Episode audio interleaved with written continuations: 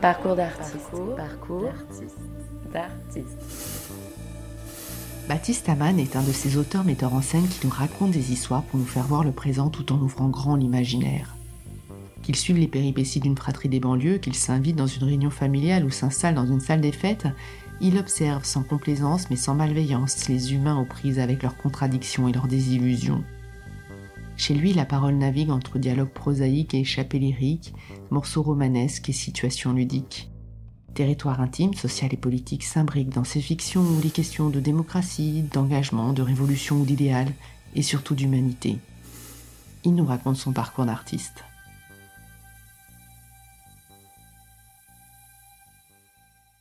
Bonjour Baptiste Amann. Bonjour.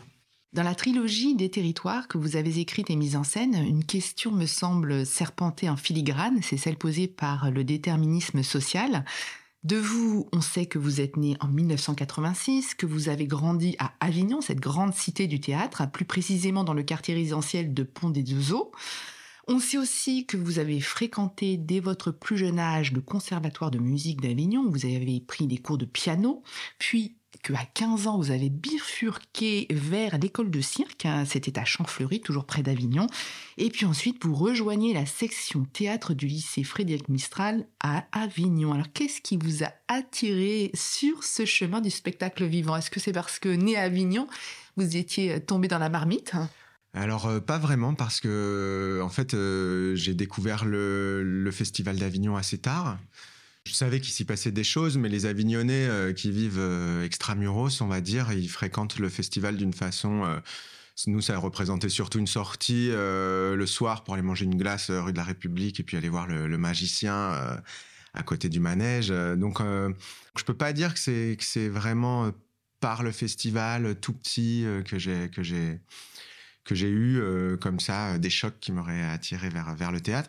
C'est plutôt euh, l'expérience de, l'école de cirque de Champfleury où j'ai eu vraiment une première approche de, de, de la scène parce qu'on est tombé sur un, un prof de cirque qui avait vraiment une énorme ambition pour nous. Il, était, il, menait voilà des cours de cirque dans une école de loisirs, mais il nous emmenait à Circa, on faisait des spectacles qui jouaient pour le coup au festival et euh, il y a eu toute une génération comme ça qui a, qui a, en qui il a donné foi, donc il s'appelle Hassan Ourag. Il nous a vraiment euh, donné le goût de la scène et le goût de faire des spectacles. Donc au départ, je voulais faire du cirque. Et finalement, euh, j'ai été attiré aussi, enfin dirigé vers euh, le lycée Mistral où il y avait une section de théâtre. Et en fait, il se trouve qu'on a nos cours de théâtre euh, à la Chartreuse de Villeneuve-les-Avignon. Et donc, en fait, j'ai commencé le théâtre dans un lieu consacré à l'écriture contemporaine. Alors c'est ça le déterminisme. Alors peut-être que c'est ça qui a euh, finalement agi euh, à plus long terme, mais en tout cas euh, c'est vrai. Enfin, j'ai jamais vraiment réfléchi à la chose. les choses se sont faites, se sont alignées de manière tout à fait euh, naturel. Enfin, j'ai passé mon bac un peu euh, inconsciemment. J'ai voulu tenter Chalon. Comme Chalon, il fallait aussi une préparation au théâtre. Euh, j'avais vu un prospectus sur l'ERACM, qui est une école entre Cannes et Marseille de, formation supérieure aux comédiens. Je me suis dit ah une formation de comédien à Cannes.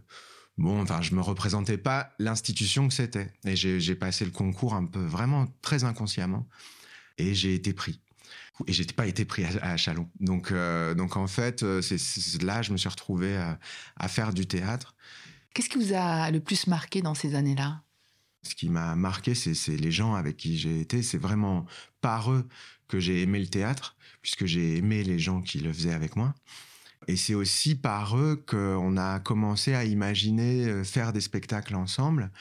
Et c'est dans ce groupe-là que s'est constitué un noyau avec lesquels on a frayé pendant plusieurs années. Et tout ça est parti des projets personnels qu'on a, qu'on a fait en, troisième année, en fin de troisième année. Donc il y avait Olivier Veillon qui euh, montait le Satyricon de Pétrone, Solal Bouloudnine qui faisait le tournage d'un film avec toute la promo, Victor Lenoble qui euh, avait envie de faire un spectacle sur rien, donc euh, qui avait monté le discours sur rien de John Cage, et moi j'avais écrit une pièce pour sept d'entre eux qui s'appelait Les Anthropophages. Et en fait, ces quatre euh, projets-là nous ont constitué finalement comme une sorte de collectif qui se nommait pas comme tel, mais qui où on a eu envie en fait de, de, de, poursuivre ensemble alors que les quatre projets étaient d'esthétiques euh, très différentes. Euh. Ça nous semblait composer une mosaïque intéressante. Qu'est-ce qui vous rassemblait dans vos différences? Je pense c'est le rapport d'amitié. C'est ça qui a, qui a, qui a fondé comment dire notre plasticité quant à la mise au service d'un projet, euh, par exemple aussi radical que l'étaient ceux de l'IRMAR, donc l'Institut de recherche menant à rien. Que vous avez fondé à votre sortie de euh, l'école régionale d'acteurs de Cannes. Et qui était euh, initié vraiment par Victor Lenoble. C'était vraiment son projet qui, qui, qui, qui a drainé ce, ce, ce, ce sigle-là ensuite et tous les spectacles qui en ont découlé moi, j'étais très heureux de pouvoir me mettre au service d'un projet comme ça qui défendait euh, des, spectacles euh, très performatifs, euh, très plastiques, et en même temps de, de, pouvoir avoir comme un contrepoint l'écriture qui ne rentrait pas dans ces projets-là, mais qui pouvait se déployer sur d'autres projets avec les mêmes personnes. Donc c'était ça qui était intéressant aussi, c'était le va-et-vient entre ces univers-là, euh, c'était très enrichissant. Alors c'est vrai qu'avec l'IRMA, vous, essayez à des créations dont le titre est déjà très évocateur, euh,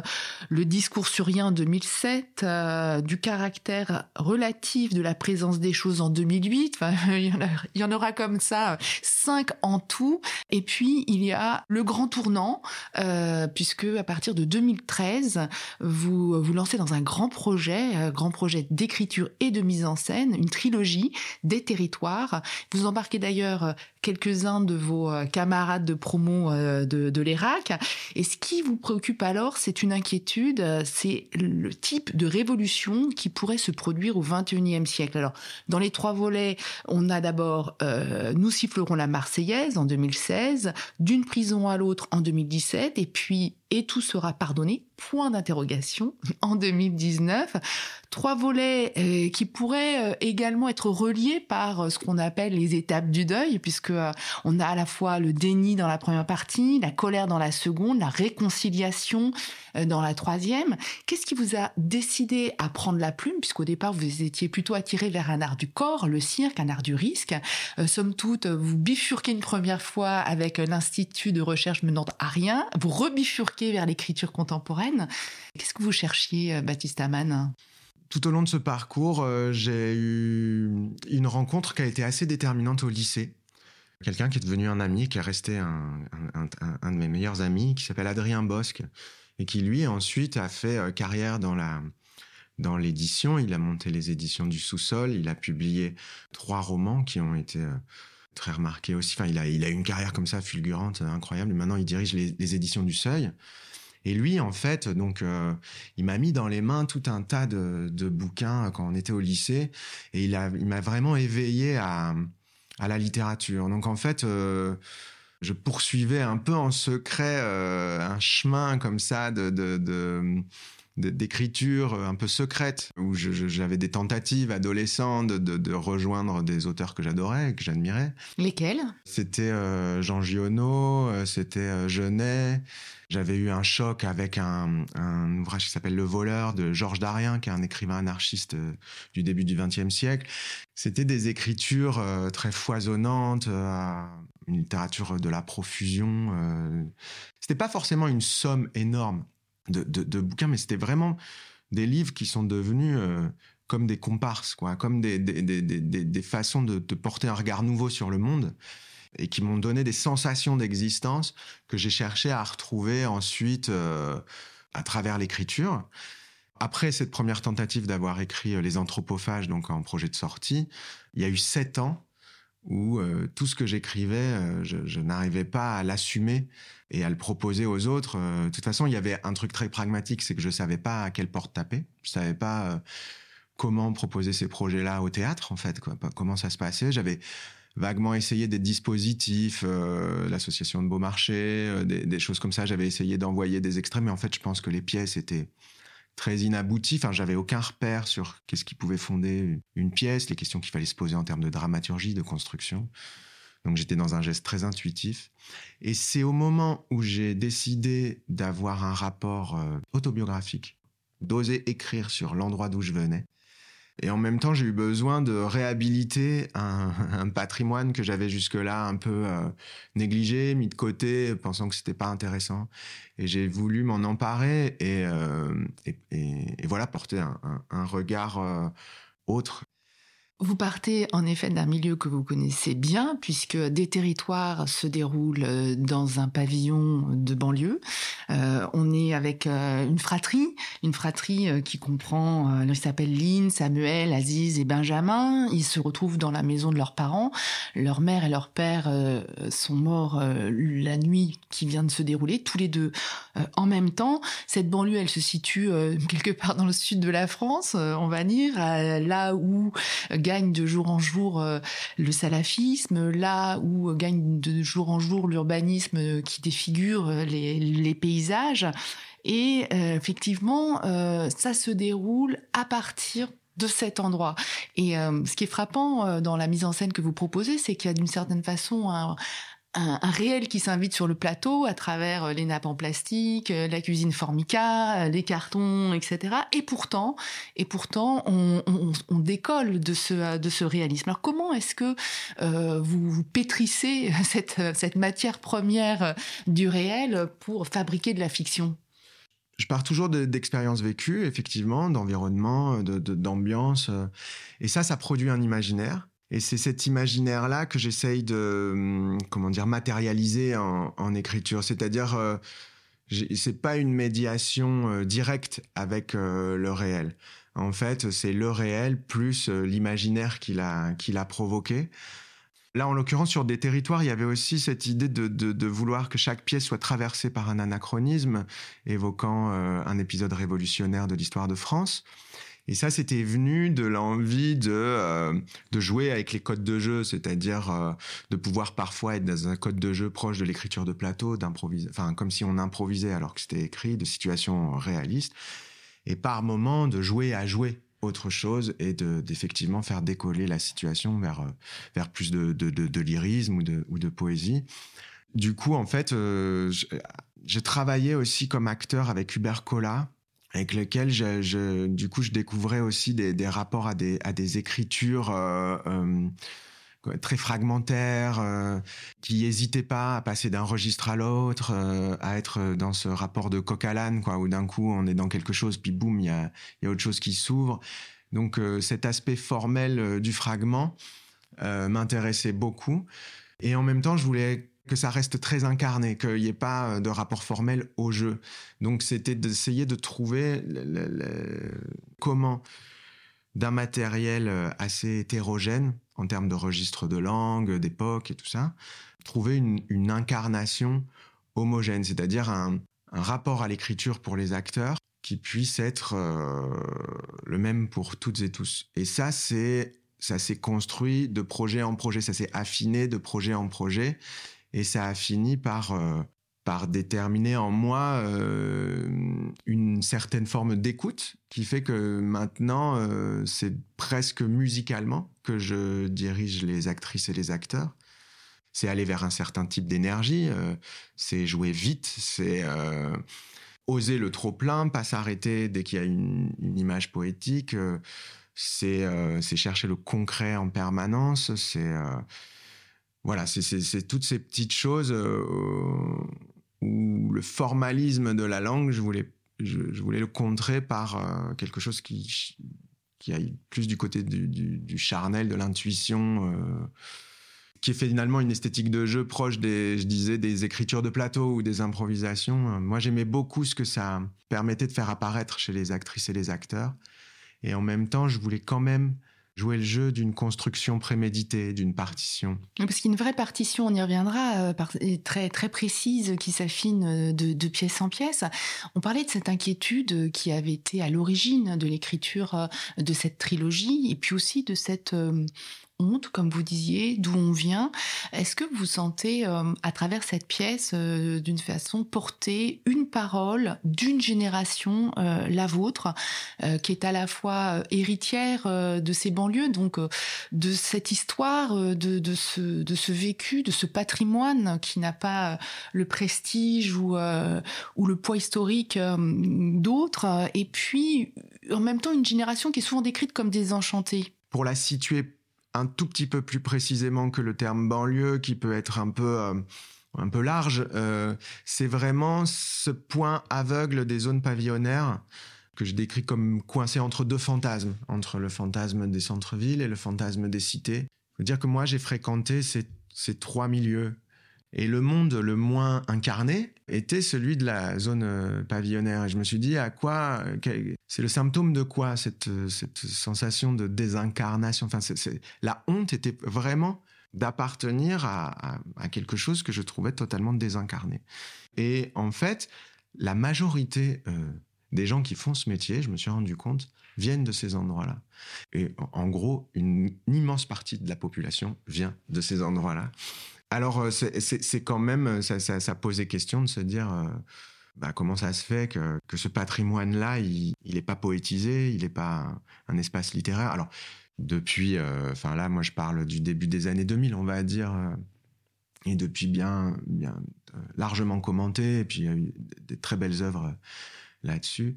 Et après, sur le désenchantement, oui, je me suis senti appartenir à une génération désenchantée euh, dans le sens où mes premiers engagements politiques étaient euh, très, euh, très tranchés.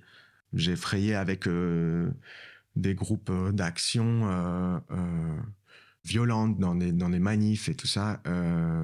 et en fait, tout ça, c'est un peu évaporé. Alors, ça correspond à mon parcours personnel. Hein. C'est pas une, analyse sociologique, mais j'ai eu besoin à un moment donné de, de, de quitter euh, ce rapport euh, à la colère et, et, et, aux politiques, en fait, quelque part, parce que euh, j'y voyais des gens, euh, beaucoup de passions tristes, beaucoup de désespoir, en fait. Cette colère, elle n'était pas vraiment animée par, euh, par le fait d'espérer de, de, des lendemains qui chantent mais plutôt euh, par, la, euh, par une forme de nihilisme. Et surtout, cette sensation de plus du tout être relié à sa capacité d'agir. On voyait venir une, un monde dans lequel on entrait comme adulte, comme professionnel, euh, sur lequel on, il nous semblait avoir aucune prise. Faire du théâtre, c'était euh, retrouver une capacité d'agir? Euh, En tout cas, continuer à faire du théâtre, oui. Parce qu'à un moment donné, la question s'est posée pour moi du sens et elle revient régulièrement et pour beaucoup de gens qui font du théâtre, puisque c'est un art qui est quand même battu d'avance presque, j'ai l'impression. Euh, c'est le lieu idéal pour apprendre à penser une action euh, qui est consciente de son inefficacité. Le théâtre est souvent confronté, par exemple, sur la question de la décentralisation, sur la question de, des théâtres qui sont implantés en banlieue ou en ruralité, sur la question du du contemporain, quand il n'y a pas de gens connus, euh, sur les remplissages et tout ça, on est en permanence confronté à, des idéaux fracassés contre une réalité euh, qu'on voudrait déranger, qu'on voudrait changer, mais ça prend du temps. On essaye de se rassurer avec certains éléments quand, quand effectivement un théâtre arrive à créer plus de diversité dans son public, quand effectivement on a réussi on sent qu'on commence à réunir un public autour de son travail. Il peut y avoir comme ça des, des petites bulles d'air, mais la vérité, c'est qu'on fraye surtout beaucoup avec le fait que ça n'intéresse pas grand monde et ça n'a pas beaucoup, ça mobilise pas euh, grand chose politiquement, malheureusement. Hein, c'est vraiment pas. Euh, euh donc, c'est difficile de rester idéaliste. Par contre, c'est un lieu génial pour continuer à penser l'action je, suis très réservé sur la capacité du théâtre à changer le monde, mais j'ai vu se produire des petits miracles. Euh, et ces petits miracles-là, ils valent le coup, quoi. Par rapport à l'engagement euh, radical euh, et cette désillusion que vous, que vous décrivez, et en même temps cette, cette foi quand même inébranlable euh, que vous manifestez dans votre engagement théâtral, il y a une complexité aussi euh, qui s'est introduite euh, dans les personnages, c'est-à-dire qu'il y a beaucoup de notions qui sont euh, évoquées, celle de démocratie, celle d'héritage, la question de la liberté, de la révolution, de l'identité. Et à rebours d'une vision qui mettrait les personnages dans des cases, on est beaucoup plus sur des nuances, des superpositions, une sorte de millefeuille où chacun est composite, à, vrai dire. Oui, complètement. Le vraiment laisser agir les formes ou les êtres dans leur euh, multiplicité est ce qui m'intéresse le plus. par exemple, je, je cherche pas à composer des personnages. Pour moi, les personnages, ce sont les actrices et les acteurs tels qu'ils existent dans la vie, comme on dit de quelqu'un qu'il est un personnage dans la vie, quand il est poétique, truculent, euh, surprenant. Et à ces personnages, j'attribue ensuite un rôle. Et ce rôle-là, donc cette partition dont on parlait, va les jeter dans des situations qui va essayer d'agir sur leur dualité, sur leur sur, sur, le, sur la polysémie qu'ils contiennent, c'est-à-dire euh, leur contradiction, euh, leur mauvaise foi, leur réflexe de défense. Tout ça, ce sont des moteurs pour moi d'écriture, de production du langage, c'est-à-dire euh, qu'est-ce que le langage produit comme effet quand il est un mécanisme de défense, quand il est de la mauvaise foi. Et, ça induit un rapport au jeu aussi. Je peux dire à quelqu'un de surtout pas en fait, euh, j'ai écrit quelque chose, mais le personnage ne le pense pas.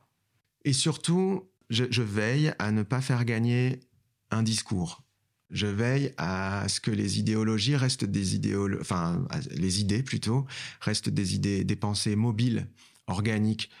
Donc en fait, euh, c'est ça qui m'intéresse. Et ce que ça produit comme énergie, comme échange, finit par euh, donner un panorama, une sorte de paysage comme ça, ou global, mais il n'y a pas il est difficile dans les pièces que j'écris, pour moi le premier, de saisir une thématique, un sujet, un axe d'une pièce. Oui, il y a plutôt une nébuleuse euh, de notions qui vont euh, surgir, euh, qui vont passer de façon éphémère, souterraine, ressurgir. Donc il y a effectivement quelque chose de très kaléidoscopique finalement dans ce que vous composez. Complètement. Ça va être des parcours de vie, des, trajectoires qui vont s'entrechoquer et qui vont en fait, c'est vraiment euh, ce choc-là qui, définit la cartographie de, ce paysage-là. À la fois, ça les oppose et en même temps, ça les, ça les, ça les maintient ensemble. Et après, euh, j'essaye de quand même malgré tout cadrer ça. C'est pour ça souvent j'inscris les pièces dans un lieu qui parle déjà euh, pour lui, que ce soit le pavillon de, de banlieue ou euh, la salle des fêtes. Il y a, souvent comme ça une unité de lieu euh, qui raconte aussi un hors-champ euh, qui me permet comme ça de, de circonscrire quand même la fiction dans... On, est à la fois dans une nébuleuse mais qui est quand même située. Et puis après, pour moi, ces, ces résonances entre les choses, ces, ces trucs qui viennent s'entrechoquer, qui viennent se, se frotter les unes aux autres, le sens, il est vraiment là il est vraiment dans la résonance que ça peut produire. Et donc le sens, il est multiple. C'est-à-dire, par exemple, quand je pensais à Louise Michel ou à Jamila Bouired, j'attirais ces personnages dans des euh, problématiques d'aujourd'hui. C'est ça qui est euh, frappant euh, dans la façon que vous avez de convoquer ces anachronismes dans la trilogie des territoires, puisqu'on a Condorcet euh, tiré de la Révolution française qui s'invite dans Nous sifflerons la Marseillaise. C'est ensuite la Commune de Paris avec, entre autres, Louise Michel qui va d'une prison à l'autre. Et puis, dans la troisième partie, c'est la Révolution algérienne qui est évoquée. Mais à chaque fois, au-delà euh, des faits euh, historiques, c'est plutôt l'imaginaire que ça convoque et à chaque fois la, façon dont nous, spectateurs, nous allons relier ce moment historique vu depuis notre ressenti d'aujourd'hui à ce que nous voyons sur le plateau. Donc c'est ces jeux d'épaisseur temporelle en fait à laquelle vous nous conviez. Hein. Exactement, ça a été très émouvant pour moi de, que ces figures s'actualisent en fait euh, au moment où je les découvrais parce que comme j'avais des ressentis euh, assez inquiets sur euh, sur ce qui montait en France et qui continue de monter, euh, maintenant on, peut clairement commencer à, l'identifier bien précisément. Hein, enfin, la montée du fascisme en Europe. L'inquiétude, elle était là de, de, voir une révolution fasciste en fait arriver. Et du coup tout à coup, tout ce que je pouvais lire, par exemple, sur Condorcet, sa, tenue au moment du vote pour euh, guillotiner le roi. Enfin, comment il a incarné une forme de mesure à une époque où les êtres étaient pressurisés les uns contre les autres. J'ai trouvé que c'était que ça pouvait être une position subversive Et je me suis attiré euh, pas mal de commentaires désagréables de la part de, gens pour qui, euh, ou justement, l'engagement politique euh, les amènerait plus vers des... Et je le comprends aussi tout à fait, mais Robespierre, c'est injuste, ou à un moment donné, parce qu'on on a longtemps présenté ces figures-là comme des sanguinaires et tout ça, sans rentrer dans la complexité de leurs pensées. Et ça, c'est quelque chose à laquelle j'ai accédé en fait en produisant un geste d'insolence, c'est-à-dire quand même de plaquer des personnages historiques sur une histoire que moi je veux raconter, eh bien j'ai pu rentrer dans plus de complexité, dans, une découverte plus profonde euh, de ces figures-là parce que euh, le simple fait de les avoir convoquées, et euh, je me suis rendu compte ben, que le public qui venait avait aussi une histoire avec ces, personnages-là. Et ce qui m'intéressait, c'est justement d'évoquer la représentation qu'on s'en fait et en quoi elle peut être une charge inspirante euh, ou non. À ce millefeuille euh, temporel euh, s'ajoute aussi un millefeuille où se superposent l'intime, le social et, le politique. Vous écrivez souvent pour les acteurs qui vont jouer des personnages. et c'est souvent aussi des hum, situations qui se situe dans la famille. La famille, euh, est-ce que c'est un, endroit privilégié justement d'observation euh, de la société pour vous? C'est le premier endroit qu'on peut qu'on va questionner en fait en tant qu'individu quand on est dans une construction. C'est cette sphère-là de laquelle il va bien falloir s'extraire. Donc euh, comment on le fait, euh, avec violence ou pas, euh, selon le passé des familles, c'est très différent. Mais oui, ça me paraît être une lucarne. En tout cas, moi, c'est ce qui m'a permis de, de déclencher un imaginaire et depuis, je suis content parce que un fil est tiré et je sens qu'il y en a encore euh, sur la bobine. Alors c'est c'est plus la famille et tout ça, mais mais mais mais c'est vraiment euh, d'oser regarder ces rapports-là, mon propre rapport à la famille, mais aussi euh, quand on évoque son rapport à la famille, on convoque immédiatement aussi le rapport des autres à leur propre famille dans des phénomènes d'identification.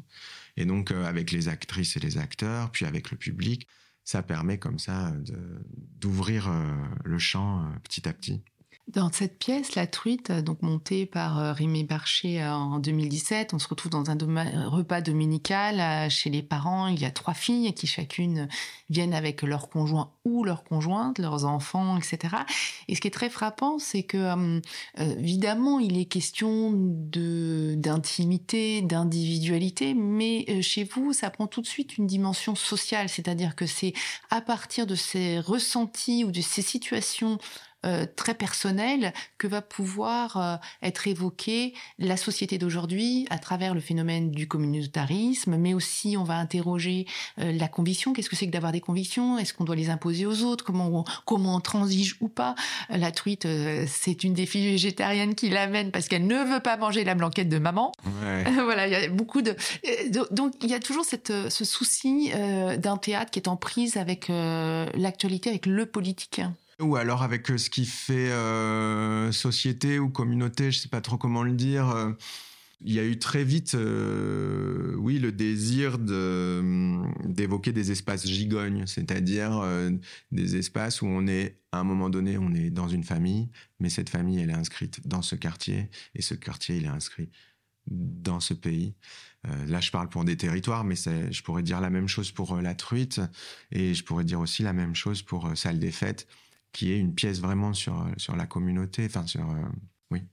Dans cette pièce, euh, il y a beaucoup de scènes qui se passent avant l'événement ou après l'événement. C'est-à-dire ces moments où, au détour d'une phrase, on va laisser transparaître une relation, etc., etc. Donc, ça participe de cette écriture qui n'est pas frontale, mais qui transmet les informations un peu de biais et qui va nous amener à suivre dans le tourbillon de la vie les personnages. Oui, c'est ça. C'est euh, il y, a, une phrase dans Salle des Fêtes, c'est découvrir par le contour ton sujet. Je pense que ça ça procède par contournement en fait, de, contourner l'événement, euh, effectivement de l'éviter en choisissant d'inscrire les situations soit avant euh, ce que ce que dans Salle des Fêtes est appelé événement, ce sont les événements iconiques de chaque saison parce que la pièce est en quatre parties, les, les quatre saisons d'une année. Donc, euh, euh, il y a une crue euh, à l'automne qui provoque donc une réunion du conseil consultatif. En hiver, c'est la préparation des vœux du maire. au printemps, c'est la préparation d'un loto. Et l'été, c'est la fin du bal du 14 juillet. Donc c'est vrai que c'est c'est des occasions. des fois, je prends l'image d'un repas de famille, encore une fois, un repas de Noël. Bah, les discussions qui ont lieu quand on est en train de préparer les toasts ou qu'on est en train de faire la vaisselle sont pas les mêmes que celles qui sont tyrannisées par l'événement euh, en soi. Donc, euh, et puis c'est très difficile à représenter euh, un événement au théâtre.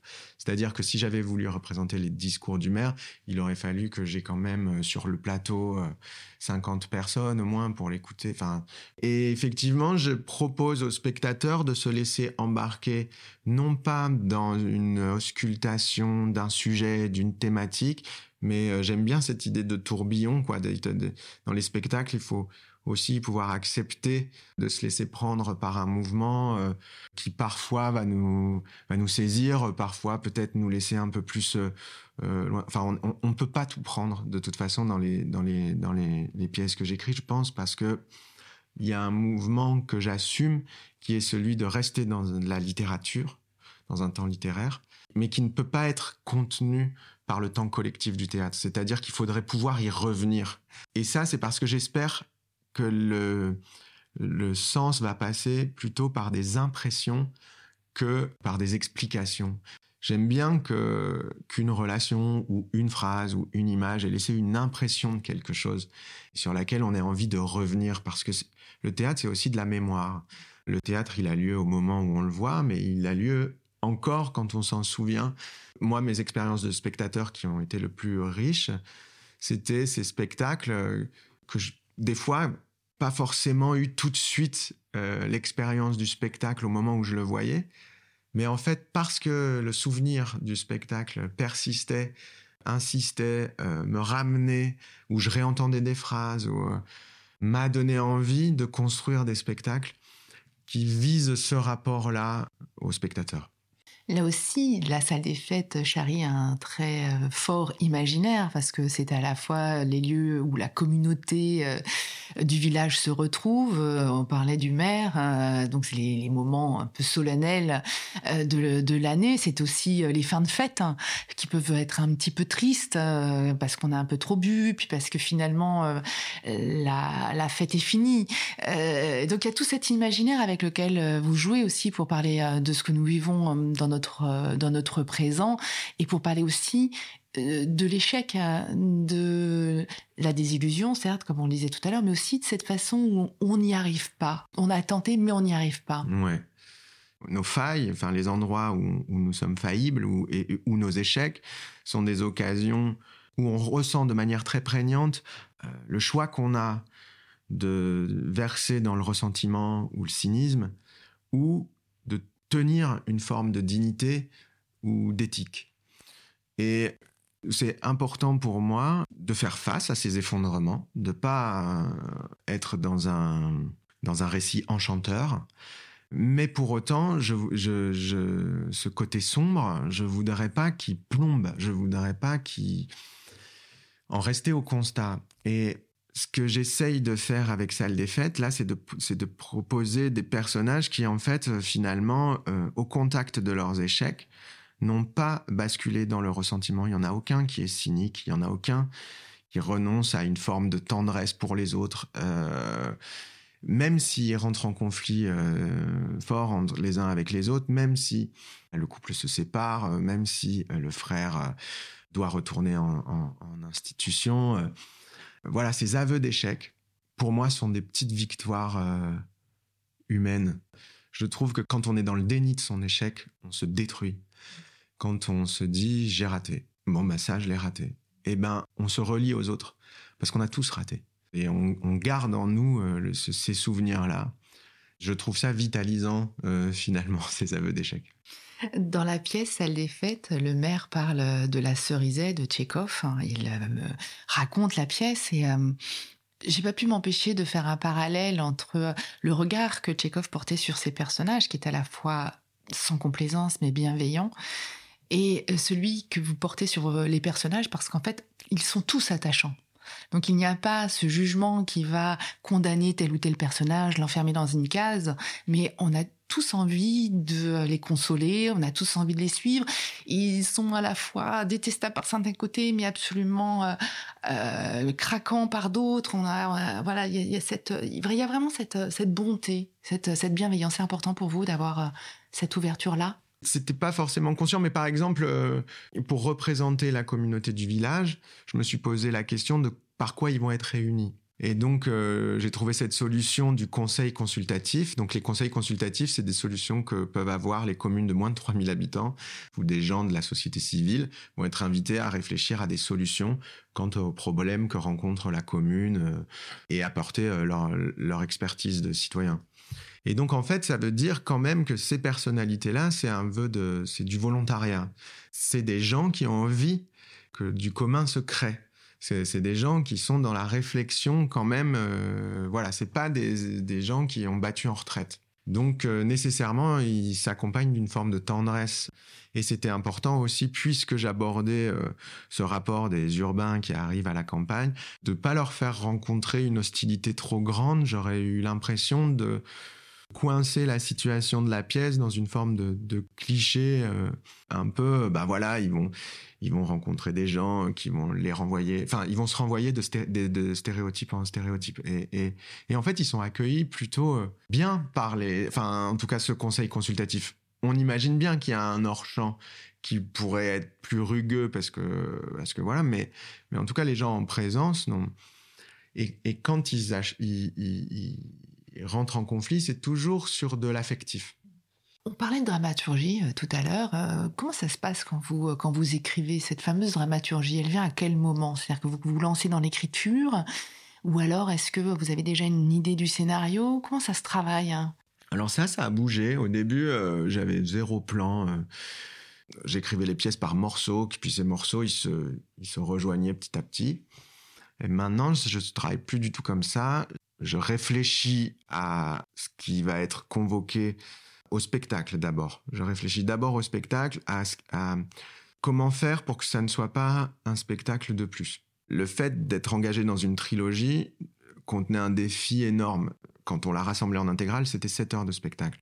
Là, avec Salle des Fêtes, il fallait que ça constitue un défi autre que ce spectacle ait deux formats. Un format où on joue dans les théâtres, et un format où on va le jouer in situ dans les salles des fêtes sans décor pour euh, justement aller à la rencontre des gens et, oser euh, voilà un geste euh, un peu ambitieux d'une pièce de plus de deux heures dans une salle des fêtes avec une grosse distribution. Donc ça, c'était le défi premier, on va dire. Et du coup, après se poser la question, du coup, ok, la salle des fêtes, qu'est-ce qui s'y passe? Comment je vais structurer la pièce? Comment on raconte la communauté? Comment et ça, en fait, ça, vient par intuition. D'habitude, les pièces sont plutôt en temps réel. Là, j'avais envie euh, qu'on parcourt une année, donc euh, se poser la question des ellipses. Donc, c'est poser la question d'intermède et du séquençage entre les tableaux. Euh, et arriver l'idée de, des saisons et des événements euh, qui allaient organiser ces saisons. Et puis ensuite, l'idée de saisir les situations d'alterner des temps où on saisit les situations euh, directement et des temps dans la mise et la démise euh, du décor, on a des endroits de, de, de, respiration ou de circulation des corps qui est différente. Donc ça s'est organisé comme ça la pensée. Et puis après, je pense à une distribution. Et euh, la distribution induit des rapports père-fille, couple, une organisation sociale. Et après, dans chaque situation réaliste, je cherche à créer un élément où, tac, on bascule, euh, on décolle ailleurs. Comme dans les autres pièces euh, des territoires, il y avait cet élément d'anachronisme qui venait, mais pas seulement, il y avait aussi des prises de parole euh, autres qui nous faisaient sortir du naturalisme. S'il y a un conflit père-fille, c'est mieux si le père est dans un costume de hibou. Je pense d'abord à ça, et puis après je me dis pourquoi il pourrait avoir un costume de hibou. Puis du coup, ça me donne l'idée que ce soit le frère qui est qui, a eu une passion pour les, enfin, le frère de Marion. Enfin bref, je vais pas raconter toute la pièce, effectivement, c'est un écheveau euh, de cause et d'effet, mais qui se tient très très bien et euh, c'est assez euh, magique d'ailleurs de se laisser embarquer dans ces courants d'imaginaire qui nous déplacent, au fur et à mesure de la pièce. Alors, vous mettez beaucoup en scène les pièces que vous écrivez, donc ça se situe en deux temps, c'est d'abord l'écriture et la mise en scène. Il y en a d'autres qui sont montés par des metteurs en scène, dont certains sont des fidèles, comme, comme Rémi Barcher. cette deuxième phase du plateau, qu'est-ce que ça vous apprend de votre écriture qui s'est faite à la table? Il y a la partition, et du coup, on réfléchit à comment elle, elle devient organique par exemple sur les scènes de dialogue euh, réaliste, comment euh, la parole a l'air de s'inventer au moment où elle euh, s'invente. Et j'aime beaucoup travailler des formes de chorégraphie du quotidien. C'est-à-dire qu'on va ajuster une réplique, un geste, un déplacement. Et puisque j'aime travailler dans la vitesse, en tout cas sur ces, sur ces scènes dialoguées, que ça fuse, on répète ça comme une, comme une partition qu'il faut intégrer, euh, l'amener dans une zone réflexe pour que ça libère ensuite une, sensation de liberté au plateau parce que justement, tout est très structuré dans les échanges. Et puis après, euh, en général, il y a des choses que j'ai supposées dans l'écriture en disant bon ben là la scène elle se passera plutôt euh, on va la déréaliser de cette manière là et puis et puis on va l'emmener dans une forêt ou j'en sais rien. Enfin, ou alors on va basculer dans le cabinet d'un psy. Euh, je sais pas encore comment euh, ça va se traduire au plateau au moment où je l'écris. Donc ça, ce sont des endroits sur lesquels moi j'ai je, mets plus de temps. Autant le, travail de partition et, de direction d'acteur, ça va assez vite dans la communication aux actrices et aux acteurs de la forme, et on, a, on trouve assez vite la forme de ça, et après il, suffit juste de la, de la rabâcher, rabâcher, rabâcher pour qu'elle devienne euh, spontanée. Pour ces inventions plus là où le texte pose plus de problèmes à la scène là euh, c'est il y a des formes très différentes qui s'expérimentent. On essaye plusieurs choses et c'est vraiment un dialogue de, de, là pour le coup de, de, tous les leviers quoi. La lumière le son euh, les acteurs leur invention euh, et qu'est-ce qu'on combine pour opérer ces transitions pour qu'on les voit le moins venir possible, pour que les digressions, en fait, on, glisse, tiens, on sait pas trop ce qui se passe, mais où il nous emmène, ah ok, et hop, on reprend le, fil de la narration. Donc Baptiste Amann, euh, auteur, met au défi Baptiste Amann, metteur en scène, pour inventer des solutions scéniques, euh, poétiques euh, à, à, ce qui s'écrit, et c'est vrai que c'est assez réjouissant. On parlait tout à l'heure de, de révolution euh, vous nous parlez beaucoup d'histoire. Vous avez commencé euh, avec euh, l'Institut de recherche menant à rien, où on était presque dans la non-fiction. Donc, vous avez déployé votre talent d'auteur en écrivant ces histoires, en parlant d'imaginaire. Et puis en se posant une question sur qu'est-ce qu'être révolutionnaire. Alors j'ai envie de synthétiser tout ça. Est-ce que être révolutionnaire euh, aujourd'hui, quand on est auteur, c'est pas justement provoquer cette euh, insurrection d'imaginaire à laquelle euh, Édouard Glissant nous, nous conviait le terme révolutionnaire m'inhibe un peu pour que je m'en empare totalement. Mais en tout cas, garder bien vif son imaginaire, un imaginaire qui est à portée, qu'il faut pas euh, convoquer trop longtemps, qu'on sent que, d'un rien il peut s'embraser. J'ai l'impression que ça, ça se travaille effectivement. Enfin, on peut travailler à rester dans une forme de combustion intérieure pour qu'un imaginaire puisse s'embraser très vite. Je crois que c'est la condition pour, euh, pour euh, écrire. Dès que ça s'éteint un peu, ça devient beaucoup plus douloureux fait, euh, c'est insupportable, par exemple, de chercher son sujet, de s'attaquer à une écriture quand on n'a pas en soi quelque chose qui brûle et qui s'impose. Et je crois qu'en fait, on choisit jamais. Ça embrase un imaginaire et puis après, il faut, suivre euh, le mouvement. Eh bien, merci Baptiste Amann euh, de continuer d'ouvrir nos imaginaires, puisque c'est très important aussi que l'imaginaire des spectateurs reste incandescent. Merci beaucoup. Merci à vous.